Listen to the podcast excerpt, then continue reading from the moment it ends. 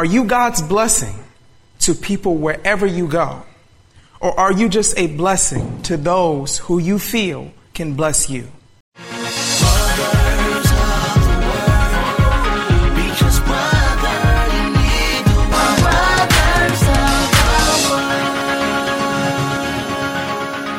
And now for Who Do You Want to Be? Hallelujah. Hallelujah. Hallelujah. Hallelujah. Amazing message. Actually, Jamie and I didn't coordinate our messages, but her message kind of segues a little bit into exactly what I'm going to preach to you guys about today, just perfectly. So, the title of this message today is Who Do You Want to Be?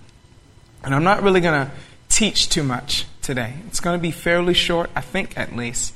And I'm going to ask you a series of questions. And when I ask these questions, I don't need you to shout out the answer. All I want you to do is think in your mind and feel in your heart what the true answers to these questions are. Who do you want to be? There's someone that God wants you to be, but what's important in who you will become is who you want you to be. If you don't want to be who God wants you to be, He allows you to walk away. Understand that if you want to be successful, that's what you think you want. But if you actually watch yourself, you might want to be comfortable more. You know what you should want. But I want you today to do a deep dive. And I'm not going to ask you again to yell it out or anything like that, but do a deep dive and truly think about these questions. So, for this, you can think of it kind of like a house as for who you want to be. All right? So, you got a house. Outside of the house, inside of the house, at the dining table with you, and at the dining table with the owner, the father of the house. Outside of the house, how do you want to treat those who are not close to you, that are outside of your house? Inside of the house, how do you want to treat those who are close to you? You've let them in past the door. You sitting at the table in the house, the dining room. How do you want to treat yourself?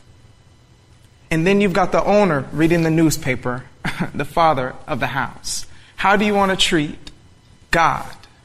And then the last question is Did the lights cut off? And that is basically saying, How do you know if you've treated these people sufficiently in this way. James chapter 1 verses 22 to 25. James chapter 1 verses 22 to 25. Do not merely listen to the word and so deceive yourselves. Do what it says. Anyone who listens to the word but does not do what it says is like someone who looks at his face in a mirror and after looking at himself goes away and immediately forgets what he looks like. But whoever looks intently into the perfect law that gives freedom and continues in it, not forgetting what they have heard, but doing it, they will be blessed in what they do. Who do you want to be? If you do not follow the guidebook as for who you want to be, you will forget who you are. So, these questions are to help you to just do a refresher. All right, so let's go back to the example. You've got outside of the house, inside of the house, you at the table, father with the newspaper. Did the lights cut off? Outside of the house, how do you want to treat those who are not close to you? Are you God's blessing to people wherever you go? Or are you just a blessing to those who you feel can bless you? Now let's ask a question for inside of the house. How do you want to treat those who are close to you?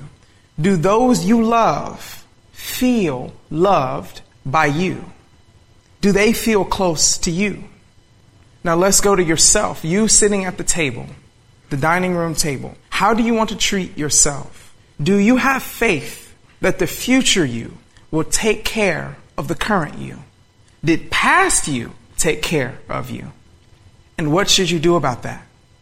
Should you just continue in the same cycle? You have multiple wants, but the want you choose to follow is going to be what determines your actions. If you do continue in the same cycle, what does that say about what you want the most?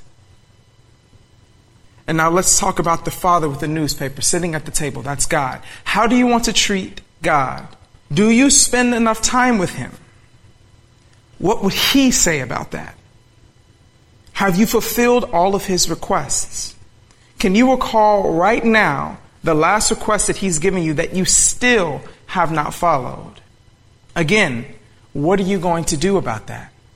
Do you want comfort more than to please God? Do you trust Him? Do you think He would say that you trust Him? And now let's talk about did the lights cut off? Did your water stop running? How do you know if you've treated these people sufficiently this way? If you ask them, what would they say about you?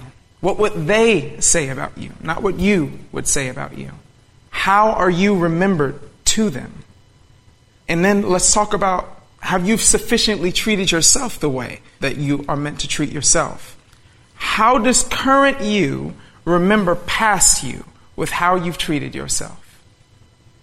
So I didn't actually come to teach much today, just to ask a few questions, just to get you to think about this.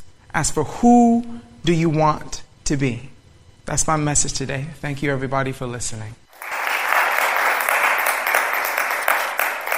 You are listening to brothersoftheword.com. This was the message titled Who Do You Want to Be? by Joseph Bronner. This message is number 6590. That's 6590. To listen to thousands of free messages or to send this message number 6590 to a friend, go to brothersoftheword.com. If this message has been a blessing to you and you would like to help support this ministry, go to iwanttogive.com. That's iwanttogive.com. Listen to brothersoftheword.com often because, brother, you need the word.